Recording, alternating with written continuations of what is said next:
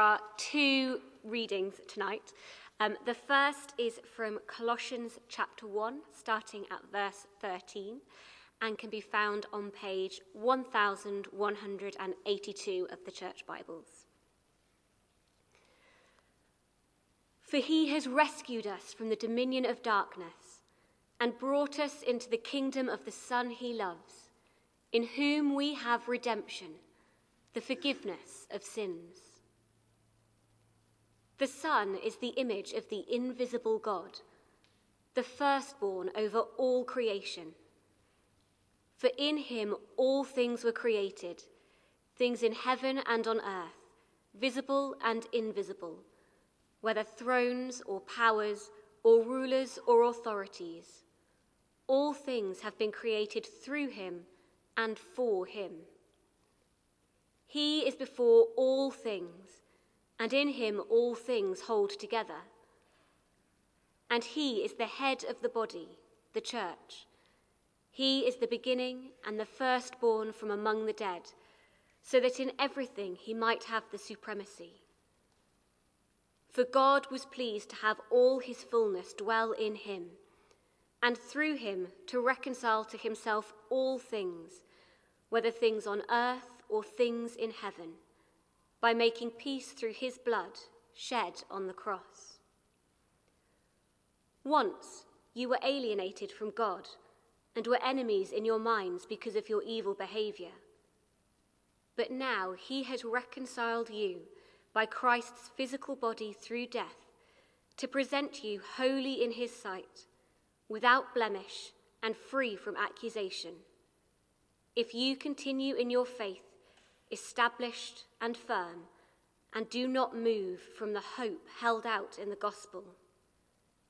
This is the gospel that you heard, and that has been proclaimed to every creature under heaven, and of which I, Paul, have become a servant. The second reading is from the Gospel of Mark, uh, chapter 6, verse uh, 53. When they had crossed over, they landed at Gennesaret and anchored there. As soon as they got out of the boat, people recognized Jesus. They ran throughout that whole region and carried those who were ill on mats to wherever they heard he was. And wherever he went, into villages, towns, or countryside, they placed those who were ill in the marketplaces they begged him to let them touch even the edge of his cloak, and all who touched it were healed. This is the word of the Lord.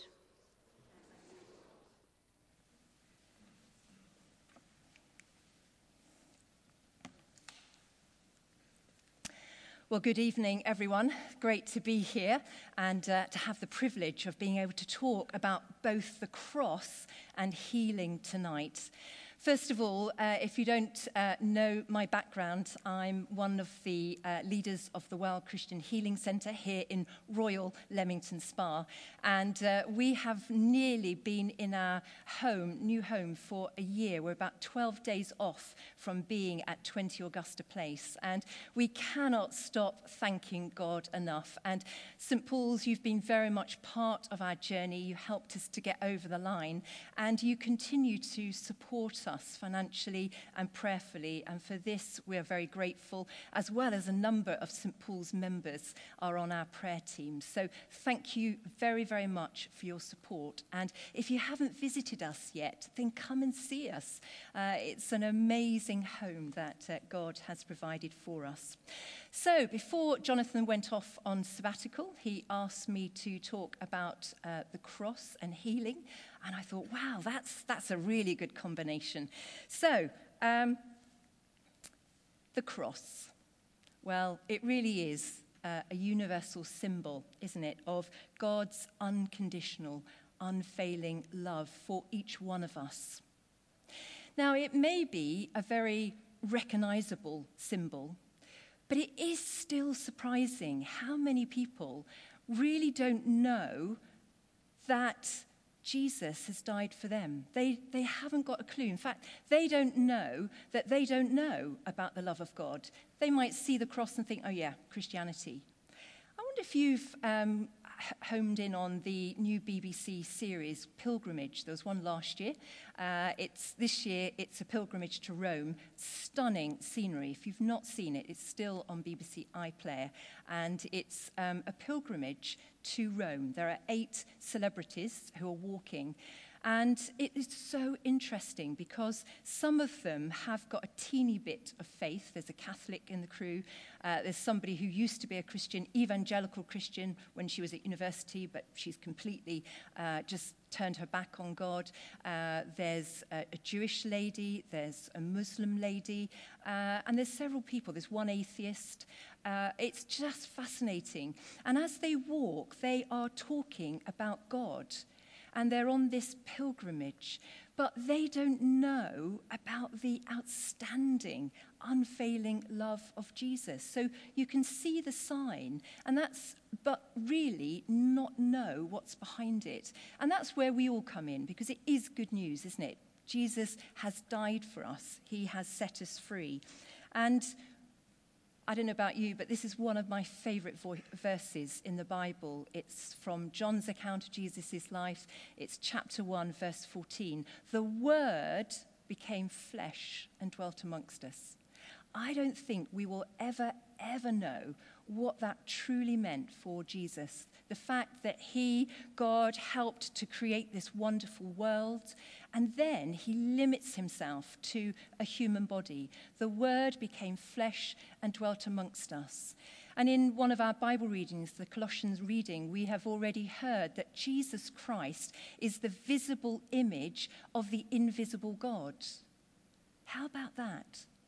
That Jesus is the visible image of the invisible God. So, if we want to know what a uh, God is like, then we look at Jesus Christ, and we have those four incredible accounts of Jesus Christ. So, he is the Word that became flesh and dwelt amongst us. Here is a Bible verse that we often quote in our Holy Communion services. Let's say it together. For God so loved the world that he gave his one and only Son, that whoever believes in him shall not perish, but have the gift of life. It's interesting, one of the celebrities on this pilgrimage uh, series, uh, he is a comedian, that's his profession, and recently, apparently, he lost two friends. They died. And he said that's really thrown up what is life all about? Is there anything beyond this life? Very good questions to ask. And we see here that it's the whole reason why Jesus came, so that he can open up the way to God. Isn't it fantastic that our church above here has Jesus' very well known uh, words I am the way, I am the truth, I am the life. No one comes to the Father but through me. That is the power of the cross. If we want to know how we can come to know God, if we want to know how we can be in a relationship, you see, Christianity isn't a religion, it's about a relationship. But how do we come into that relationship? Well, we look at what Jesus Christ has done for us on the cross, the fact that he's lost, uh, gave up his life to pay for our sins, and it's through him that we come to know God. What about uh, Philippians 2? This is often quoted as one of the earliest Christian hymns. Jesus, being in very nature God, did not consider equality with God something to be grasped, but made himself nothing, taking the very nature of a servant, being made in human likeness, and being found in appearance as a man. He humbled himself and became obedient to death, even death on the cross. The cross is a universal symbol of what Jesus has done, but it can't just be a symbol. You have to go through and really, really consider what Jesus has done. And he's been obedient to death, even death on the cross. What about this Colossian uh, reading that we've had tonight? Let's say this. You see, when we say, when we speak the word of God, we are literally changing the spiritual atmosphere around us. We are speaking life over ourselves. We're speaking light. We're also speaking light and love into whatever situation we're in. There is power in the word of God. And so we say this together For he, Jesus, has rescued us from the dominion of darkness and brought us into the kingdom of the Son he loves, in whom we have redemption, the forgiveness of sins. He is the image of the invisible God, the firstborn over all creation. For God was pleased to have all his fullness dwell in Jesus, and through him to reconcile to himself all things, whether things on earth or things in heaven, by making peace through his blood shed on the cross. So, that is, in a nutshell, what Jesus Christ has done. He has reconciled, He has paid the price. And you might be sitting there thinking, Yes, I know that. That's why I belong to St. Paul's. That's what we've been singing about. But, and we have, and that's true. There are many people uh, that we brush shoulders with every single day of our life who haven't got a clue about this good news. Jesus has reconciled us to God, and it is good news, and He gives us eternal life. I would love to have been on that pilgrimage with those celebrities, the, the different types of conversations that they've had with one another. And, and we have the answers. They're asking big questions about life, and the answers are all through what Jesus Christ has done on the cross. You see, he came to save us uh, Luke 9 is quite an important verse in all the different four accounts of Jesus' life. He often described himself as the Son of Man. Uh, he did not come to destroy men and women's lives, but to save them. And that word save in Greek is sozo. And it's so much bigger than just one word that we will um, say. Sozo actually means, in the original Greek, it means the forgiveness of sins. It also means the healing of disease. It's the deliverance from torment. That's what Jesus Christ has done. That is the good news. And that is why the cross is so important. Forgiveness of sins. In that uh, Colossians um, verse, in fact, just go back here, um, it actually says that through Jesus' uh, death on the cross, he is able to present us holy. That's interesting, isn't it? Holy in God's sight, without blemish and free from accusation. That is the power of what Jesus has done. And so, if we're feeling guilty, if we've messed up on life, we can come to God and we can say sorry, and He will forgive us. That's incredible. We can, in God's sight, be free from blemish and free from accusation. There are so many people that I guess we probably know who are living with guilt in their life and they haven't got a clue what to do with it. Well, as Christians, we know through Jesus, through what he's done on the cross, we can come and we can say sorry and we are forgiven. Isn't it incredible that verse in Psalm 103 when it says that as far as the east is from the west, so far has God removed our sin from us? As far as the east is from the west, that is how far God has removed our sin. And that's why we can be free uh, without blemish or accusation. So, coming back to uh, Jesus has come to save, so the forgiveness of sins and also the healing of disease. God is very, very interested in the whole of us. He's created us with uh, an amazing body that if you cut your skin, uh, providing it's clean, it will heal. He's given us an immune system, He's given us a backbone, He's given us all those major organs. God has given us an awesome body. He's also given us our soul, which is made up of all our emotions, our negative ones as well as our positive ones. And then deep down inside us, He's given us our spirit that truly makes us who we are.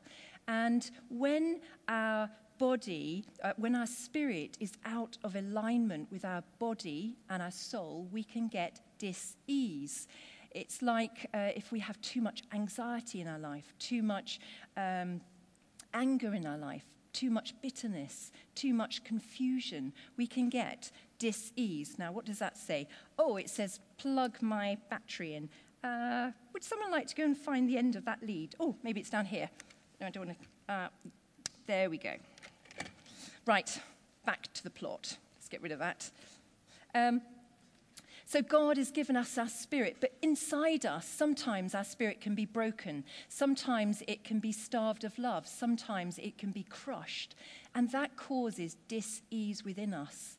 And that will then perhaps transpire with illness conditions in our body. And also, Jesus, through the cross, has come to release us from torment. And sometimes our overwhelming emotions, like anxiety, can really torment us. And Jesus, through the cross, has come to save us. He's a God who wants each one of us to receive uh, his healing. And I just want to um, talk to you now about the woman with the issue of blood. The four accounts of Jesus' life. She comes up three times. Uh, in the story. It's, it's, the same story, and each of the uh, gospel writers slightly give a different slant. But I just want to uh, be that woman tonight, and I just want you to listen to how she found her illness, how it affected her, and then what happened.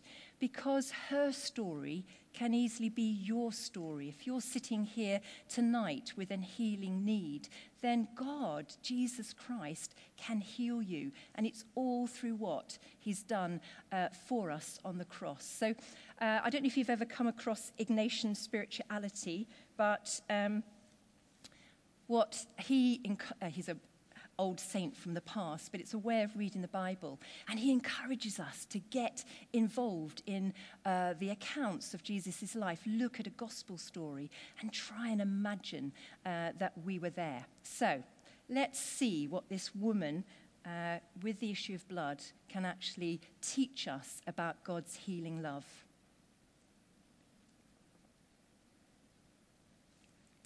My name is Joe, and I want to tell you about a day, in fact, a day that changed the rest of my life. You see, I had a problem. I kept on bleeding day in, day out, night in, night out, year in, year out. I kept on bleeding. And sometimes I used to think that the whole of my insides were just going to completely fall out. I was in such agony. The blood kept flowing day in, day out, month in, month out, year in, year out. I was bleeding for 12 years. Can you imagine what that was like? 12 years in the time that I lived in. I couldn't even sit on a chair because I made it unclean. I couldn't go down to my local place of worship because I made it unclean. A man couldn't touch me because I made him unclean. The blood kept on flowing day in, day out, month in, month out, year in, year out. I became a complete recluse. I wasn't able to leave my house. I wasn't able to go down into the marketplace to buy my fruit and vegetables. I had to be removed from my society. My only real contact with uh, my community was that I had a house on a street, high window, and I used to sit on the window, uh, uh, under the window, and I could hear I could hear what was happening in the community. You see, I started to hear about a man called Jesus Christ, a man who was doing extraordinary things. He was healing people. I heard that he was starting to give the blind their sight. Even the deaf started to hear. And, and lame people, they started to walk. And then I heard that he was raising the dead. How can anyone raise the dead? Well, the more I thought about it, the more I thought, well, if only I could meet him. You see, the blood had been flowing for so long, day in, day out, month in, month out, year in, year out. I'd spent all my money going to see doctors. But as I started to hear about Jesus, I thought, maybe. And then, one day, I could not believe my ears. I heard he was going to come to my town. He might even walk past my house. And so I waited and I waited. And then suddenly I could hear this huge commotion at the town gate. It had to be him. And so I waited for the crowd to get alongside my house. And then, without a thought, I looked down at myself to see whether I was vaguely acceptable. And I stepped out into the sunshine something I didn't do because I wasn't allowed to do it. And so the crowd was full of young and older people, men and women and children. There was such a joy and there was such energy. And so I just waited. And then I got into the crowd and I started to look for this man. Where is he? Where is that man? And then I couldn't believe my eyes. He was right there. He was there. I could see him. A man in a long cloak with tassels at the bottom. And without a thought, I suddenly, I reached out, I reached out and I touched the very hem of his clothes. And do you know, just like that, the bleeding stopped. The bleeding stopped after 12 years. It stopped. but then I realized the crowd all around me had stopped. I've made the holy man unclean. Oh my goodness. What's going to happen? That man, the one that I had made unclean, the one that I had touched, the one who'd healed me, was saying, Please, who touched me? I stood so still. I didn't want him to notice me. He'd healed me, but I didn't want to be noticed. Perhaps he wouldn't see me. And then one of his friends came to my rescue and said, Master, what do you mean someone touched you? Of course someone touched you. You're in a crowd. Someone touched me. I felt the power leave my body, he said. Please, who touched me? Well, what could I do? He'd healed me. And so I just bowed down. I knelt at his feet. I was shaking because I didn't know what he was going to say. I'd made this holy man unclean. And then he just lifted up my face. And he looked at me. No man had ever looked at me like that. And he said, Daughter, your faith has made you whole. Go. Go in peace. And that's exactly what I did. I went in peace. And that day changed the rest of my life.